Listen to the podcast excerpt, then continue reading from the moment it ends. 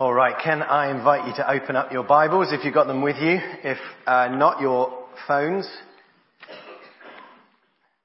No sneaky looking on your uh, social media, please. I'll just open it to Facebook, chapter 1.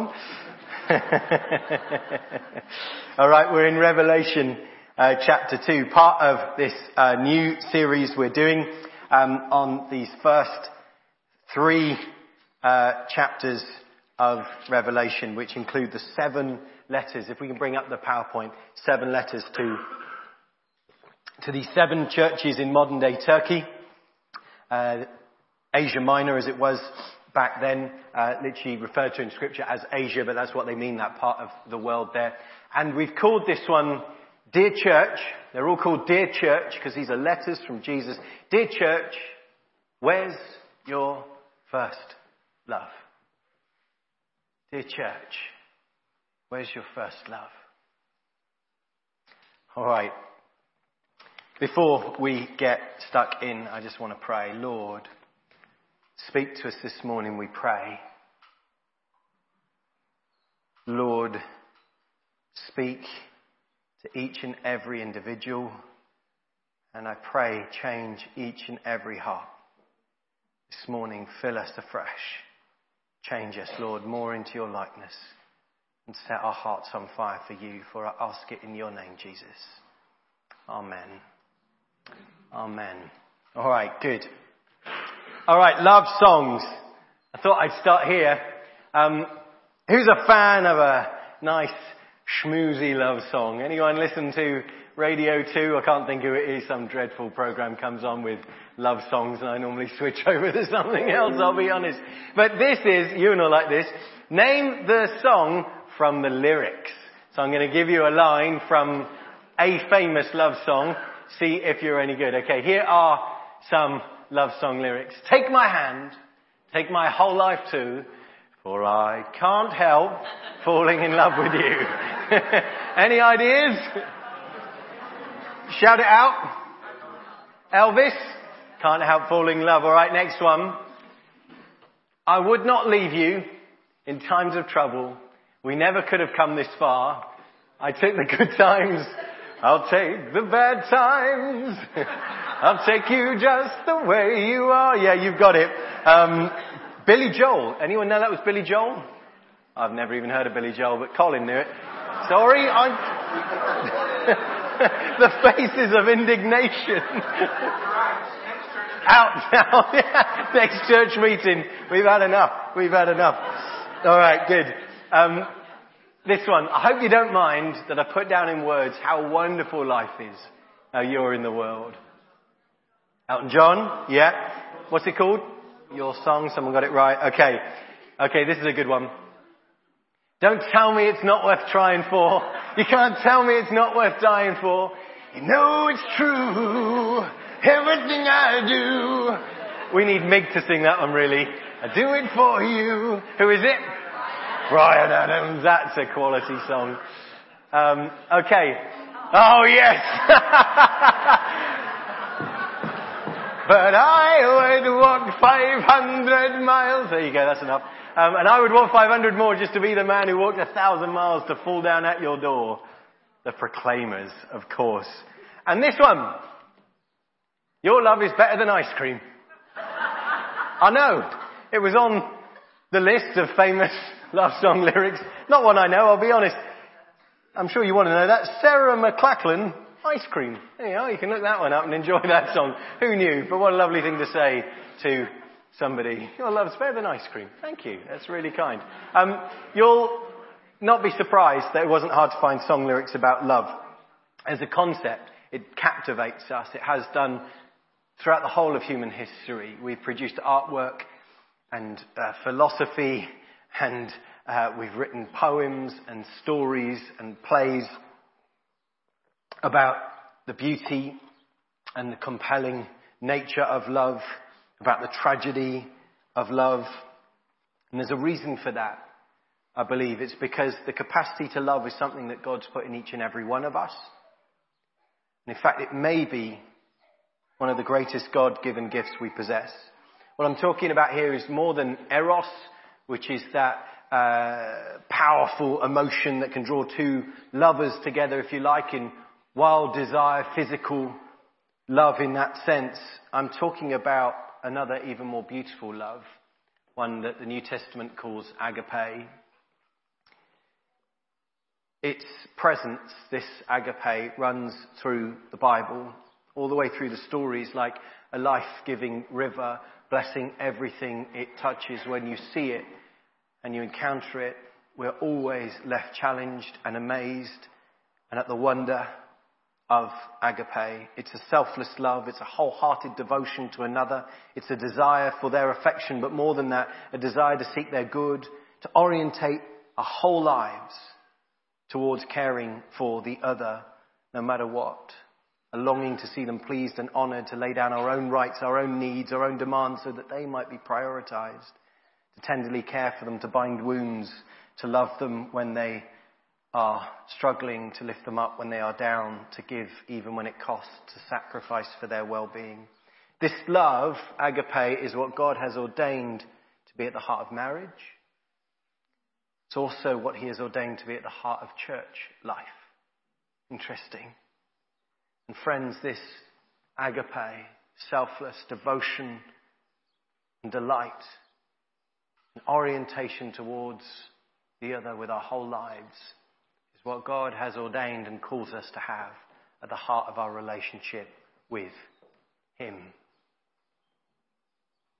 We have our own love songs, don't we, as church?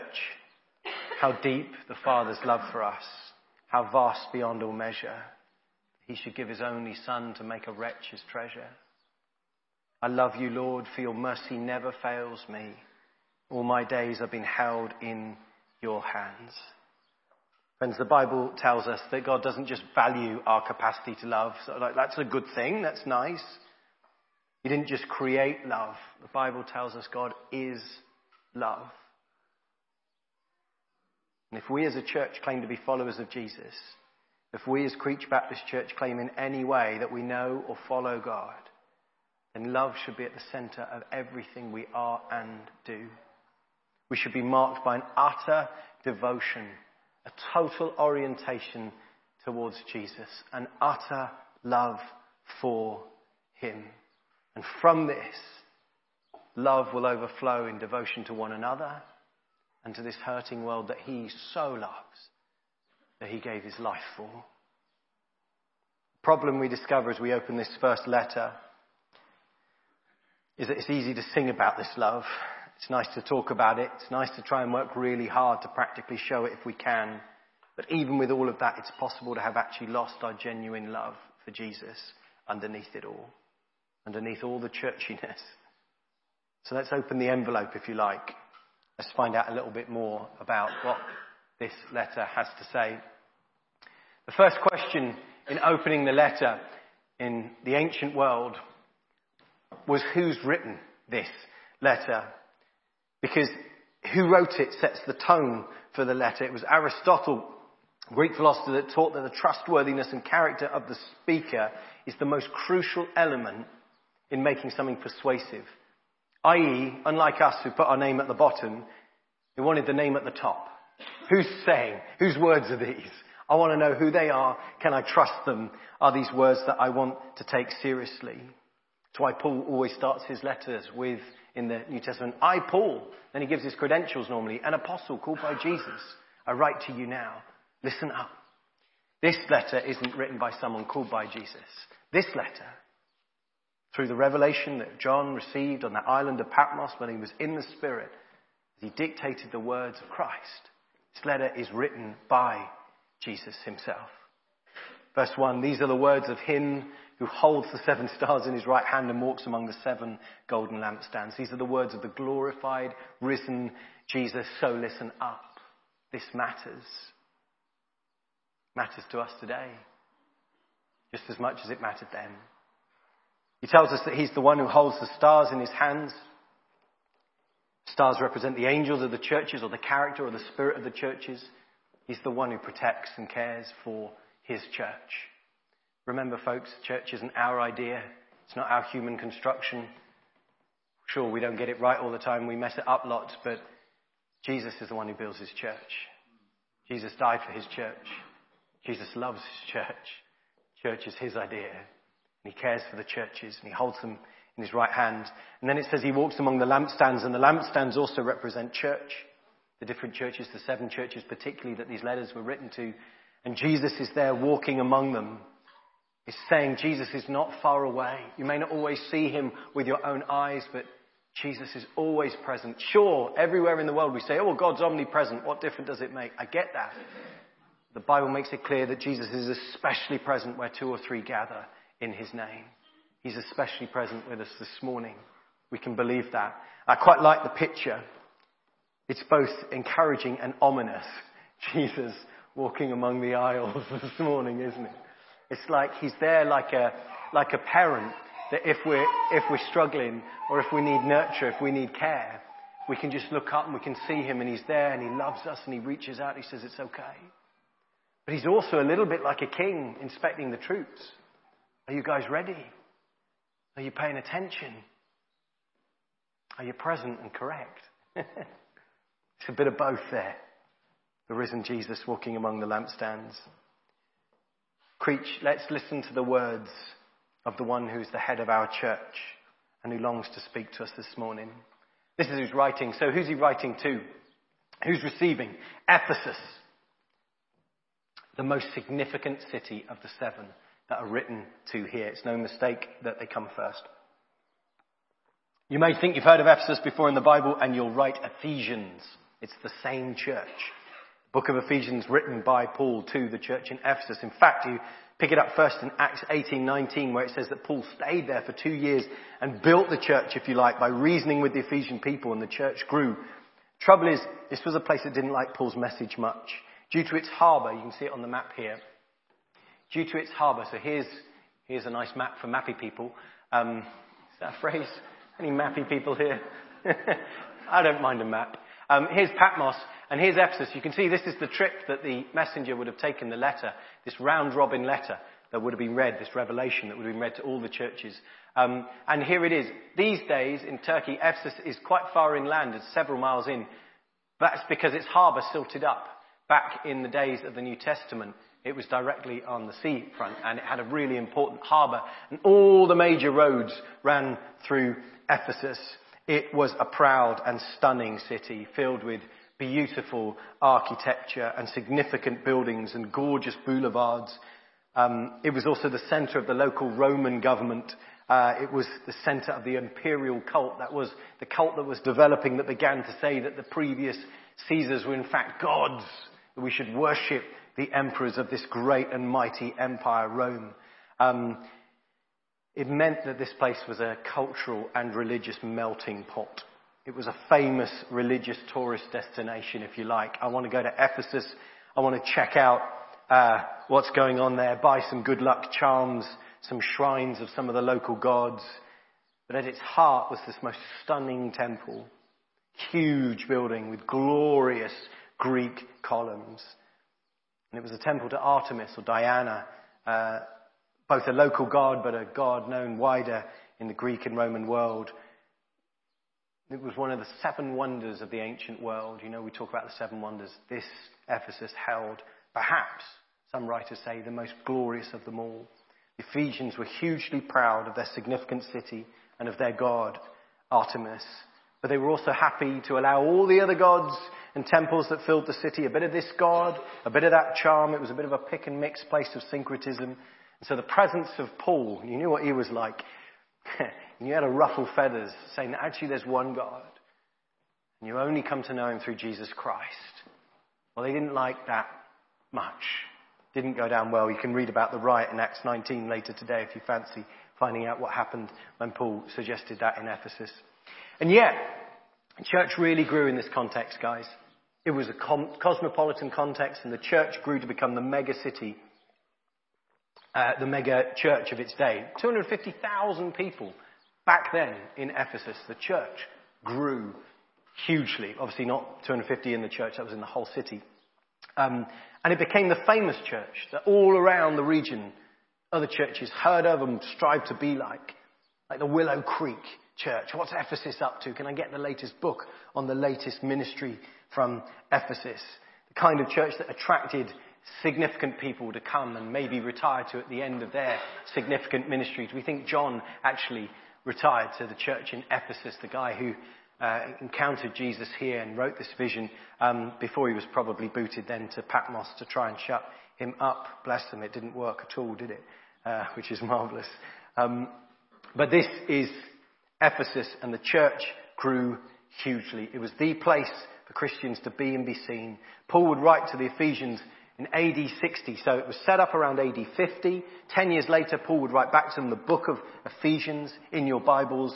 Um, nearly a decade after its foundation, he'd say this about the amazing testimonies he heard of the extraordinary things happening in Ephesus. For this reason, he says, ever since I heard about your faith in the Lord Jesus and your love for all God's people, I've not stopped giving thanks for you, remembering you in my prayers. Lord, thank you for the church at Ephesus. Wow. Their faith and their love. What an extraordinary gospel story. Now we jump 30 years ahead. AD 90. Church is 40 years old at this time. It's no longer a new church. It's well established, but it's still going strong. We read in this letter that all, that they're up to these extraordinary and great things. Jesus writes to them, verse 2. He says this, I know your deeds, Ephesus, your hard work and your perseverance. I know that you cannot tolerate wicked people, that you've tested those who claim to be apostles but are not, and you have found them false. You've persevered and have endured hardships for my name, and you've not grown weary. Just listen to that. Listen to what Jesus has to say about that church. It's an extraordinary church that is really active. It's doing loads of great stuff. They're working really hard as a community together. They're organized, planned, focused. They've probably got a cracking vision. They're all in line with it. They no doubt have engaging and relevant programs in evangelism and outreach and social care and prayer and discipleship and pastoral care. They have great momentum. They've got a positive attitude. They keep going even when it's tough. This is also a church that believes the right things. It's a church where truth matters. Lies are not tolerated at Ephesus. It's a place where many of the false leaders that went round to the churches at this time, it's a real problem in the early, uh, early church that these people suddenly found newfound power would go and give these strange teachings and try and win people over to their way rather than the way of Christ. It didn't wash Ephesus because they lived in this cultural melting pot because there were so many different ideas everywhere. They knew that they had to work hard studying the scriptures and what God taught. They knew what they believed and they'd quickly boot out anyone that was trying to lead them astray. And this is a church that endures over and over again hardship for Jesus. Some probably lost their jobs, been isolated from friends and family. The church facing persecution, criticism. None of it's going to put them off from what they believe. They've been battered, they've been bruised by those who stand against Jesus, but they've not grown weary Friends, if we're honest, doesn't this church sound amazing? I could do a sermon on that alone and just say, guys, should we be more like the church in Ephesus, right? Wow. It's extraordinary. Surely Jesus can ask for nothing more from the Ephesians. However, Jesus had this to say to this big and busy and famous and successful church. Yet I hold this against you, Ephesus.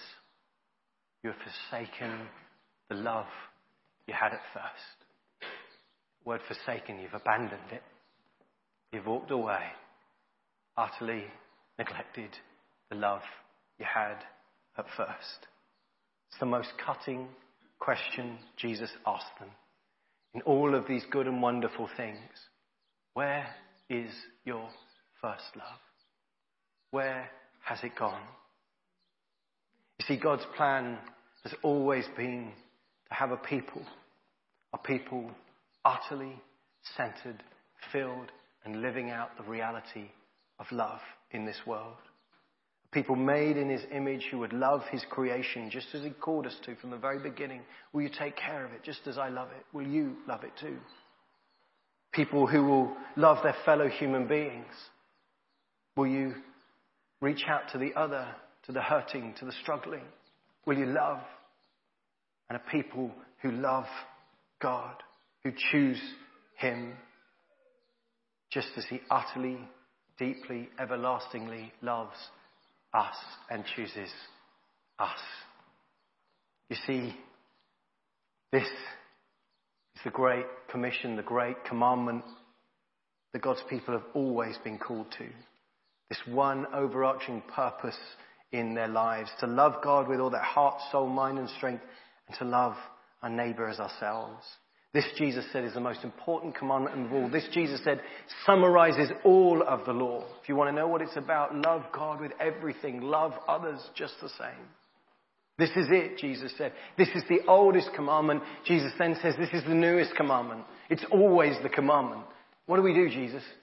Well, how about this one? Love, love, love. Paul says, if I have the gift of prophecy, if I can fathom all mysteries and all knowledge, if I can have faith that can move mountains, i.e., if I'm an extraordinary, wonder working, miracle working, gloriously, epically, powerfully glorious Christian in everyone's eyes, but I have not love, then I'm nothing. Really? If I give all I possess to the poor, give my body over to hardship that I may boast, if I utterly give my life to others and, and, and do all these good looking things, even enduring hardship, but I do not have love, Paul says, I gain nothing. Ephesian church, on the face of it, were very, very good at being church, but they failed in the most important thing of all, that great commandment from the beginning. They had forsaken and abandoned the love they had at first. Friends, we at Creech Baptist Church are called by Jesus to be lovers of God, first and foremost. I was talking about in that crisp packet sketch. First and foremost, passionately devoted, orientated towards God. This is the great relationship He's called our church into being for. And friends, if you personally are a follower of Jesus, then above all else, you're called to be a lover of God. This is the great relationship and great joy God has made just for you in this life. You should orientate your life towards Him. Seek His face, seek His heart above all else. You should desire Him, long for Him, cherish Him, delight in Him, lay aside your own demands and rights to honor Him. And as you do this, we discover that He's the one who desires you, longs for you, who cherishes you and delights in you. The one who laid aside His own demands and rights to rescue you because He utterly loves you beyond comprehension. We love, John put it this way, because he first loved us. It's the way it's always been. It's the people he's always longed for. And when we love God like this, folks, his love compels us to change the lives we live. You can't love God like that and live a selfish life. It doesn't work. As we love God, His love then compels us to love our brothers and sisters and to love a hurting, broken world, the outcast, the struggling, the lonely, no matter where they're from, who they are, what they wear, how they speak, that we love, that we love, that we love. And this is a people, people who love that this world so desperately needs, this violent and hurting and struggling world right now. Friends, we're called to be that people. Whatever we do as a church together, as Creech, love's got to be at the heart of it. Lots of churches at the moment are beginning to try and work out this same sex stuff, this gender stuff that's going around in all the newspapers, and lots of people personally are journeying through in their own families, and lots of questions and lots of confusion. I want to say to you at some point, we'll look at that, we'll begin to explore that where we're at as a church.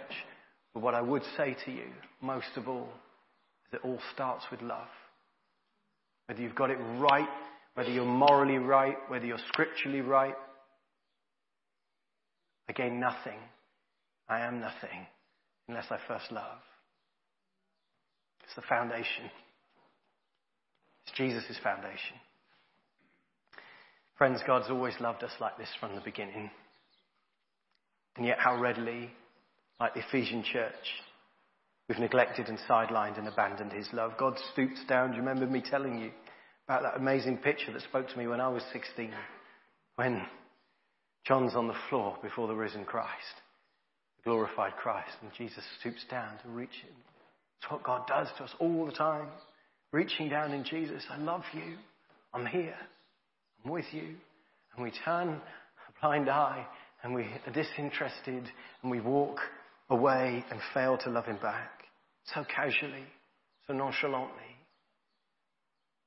Yet this was the one thing Paul wanted the Ephesian church more than anything to never, ever, ever lose. So they were founded, and then Paul wrote that letter 10 years later, the letter to the Ephesian church. And it's extraordinary. He begs them to remain rooted in love. Follow God's example, Ephesians 5, therefore, as dearly loved children. Walk in the way of love, just as Christ loved us and gave himself up for us as a fragrant offering and sacrifice to God. Ephesians 6, peace to the brothers and sisters and love with faith from God the Father and the Lord Jesus Christ. Grace to all who love our Lord Jesus Christ with an undying love.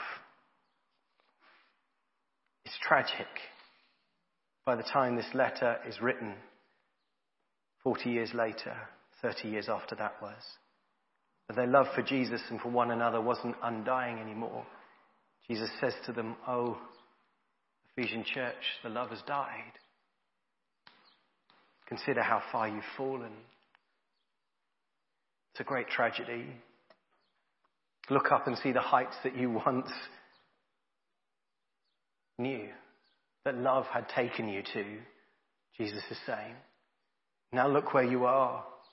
Sure, busyness and programs and all sorts of things, but you're down low, grasping at the former things, desperate to impress.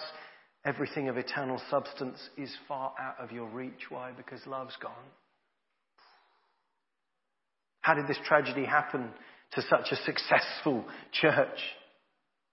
To this capable church? Maybe that was its problem. Maybe it rested on its laurels. We're the big church. We're the good church. We're the famous church. We're Ephesus. We were beloved of the Apostle Paul. Two years he was with us, you know.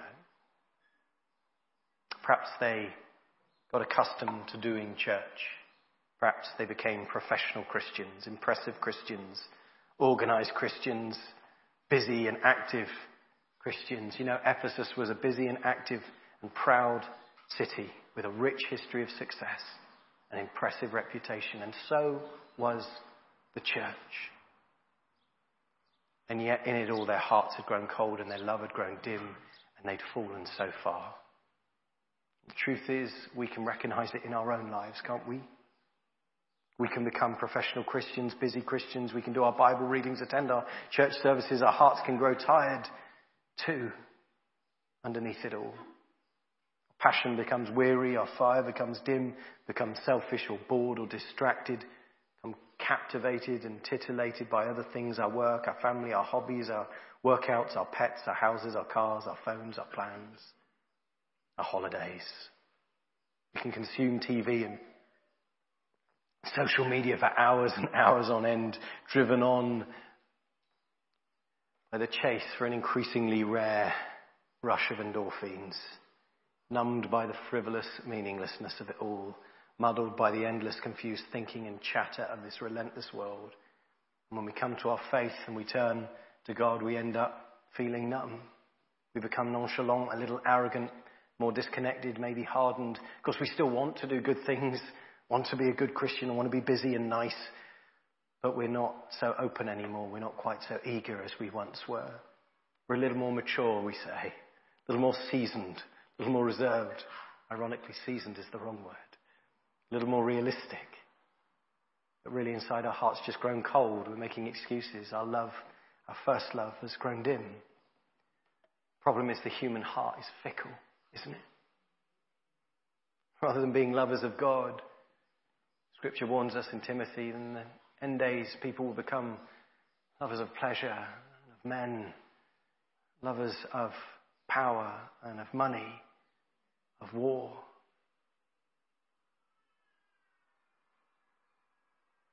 We can see its tragic consequences in our world today.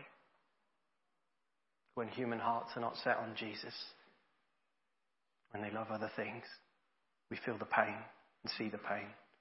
Above all else, Scripture says, guard your heart, for everything you do flows from it. It also tells us The heart is deceitful above all things and beyond cure. Who can understand it? Our hearts desperately need to change. Yet we cannot change our hearts by trying to be more like the Ephesian church, by simply being more active or more organized as Christians. Cannot change our hearts by being more informed or more orthodox or more correct Christians. Jesus goes on to commend them for the way that they hate the practices of the Nicolaitans, just as he does. Now we don't know who these guys are, but they're probably pretty toxic if Jesus hates what they're doing. Possibly those who taught that whatever you do morally doesn't really matter. Sexual promiscuity has no consequences. God doesn't really mind anything, go for it. And yet, even if you hate those who do evil or teach evil, even if you're quite correct, even if you get het up about issues of immorality, your heart can still be utterly devoid of love. In fact, as one commentator put it, and I love this, all too often those who have forgotten how to love specialize in hating error. Friends, perhaps like me, you long for your heart to be ablaze for Jesus again. It's what I want. Yet we've got a problem. We don't know how to set our hearts ablaze again. If I just argue more passionately or try and believe more intensely, if I work harder or feel more guilty, it doesn't work. None of it works. But if we can't remedy this heart issue we've got, Jesus says to the Ephesian church, I'll take the lampstand away. Church without love isn't a church at all, Jesus says. Lampstand goes. Like the Ephesians, we're stuck. The situation is tragic. And yet, the amazing thing about the gospel is there's always an and yet. And yet we're not on our own in this. God has not left us on our own in this situation. There is an answer, and it's this. Jesus gives it. Repent. Turn back. Turn to the one whose heart and love for God has never waned or dimmed or failed, ever. Repent and come back to Jesus. Repent and do the things you did at first, Jesus says. Turn around, come back to me, and let me set your hearts so ablaze. You've never experienced it like this before. Come on. Prioritize me again. Turn to me again. I'll fill you to overflowing with love. Because Jesus is the only one who's ever truly loved the Father with the fullness of love he deserves.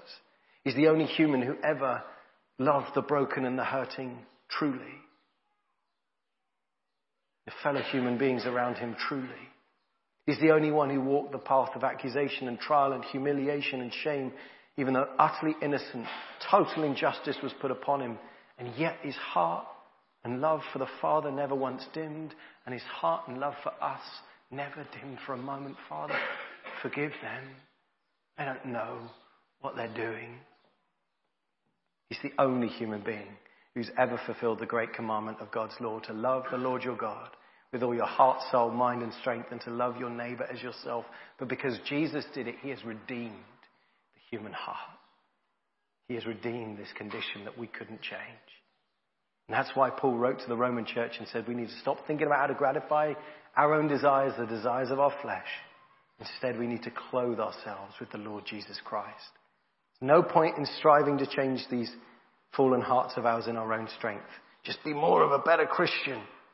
I'll uh, love more. Uh, doesn't work. Our only hope is to turn to Jesus this morning to surrender to Him, to place our faith and trust solely in Him, to wonder again, as we were thinking about in the kids' talk, how He showed us the love of the Father. To see again as we take communion how He suffered and died, yet He never cursed God, He never strayed from love. And as we do this this morning, I want you to be open to Him and invite Him to change you again in your heart again, to stir up inside you love once more for God, just as He has. And by His grace, I want to say this to you this morning He will. I believe that. He will. Because that's what He loves to do. It's the only remedy for the heart, so easily accustomed to losing its first love, to let Christ change us from the inside out. And then we do the things that we first did. We don't do them first. We turn to Him, and then from that love, stirred again in our hearts, set ablaze again, we begin to love others the right way, and do church the right way, and worship in spirit and truth, and have that saltiness, that fire return back to us. This is Paul's great prayer for the Ephesians, and I finish with it before we turn to the communion table. Ephesian church, I pray that out of his glorious riches he may strengthen you with power through his spirit in your inner being. Creech Church, I pray that's the same. So that Christ may dwell in your hearts through faith. And I pray that you being rooted and established in love may have power together with all the Lord's holy people to grasp how wide and long and high and deep is the love of Christ and to know this love that surpasses knowledge that you may be filled to the measure of all the fullness of God. Friends, Jesus is speaking this morning. Whoever has ears, let them hear what the Spirit says to the churches. To the one who is victorious, he gives the right to eat from the tree of life, which is in the paradise of God. Friends, I ask you, where is your first love? Turn to Jesus and let him set your heart and my heart on fire again. Come on, Jesus. We need you. Come and do it, Lord. Amen.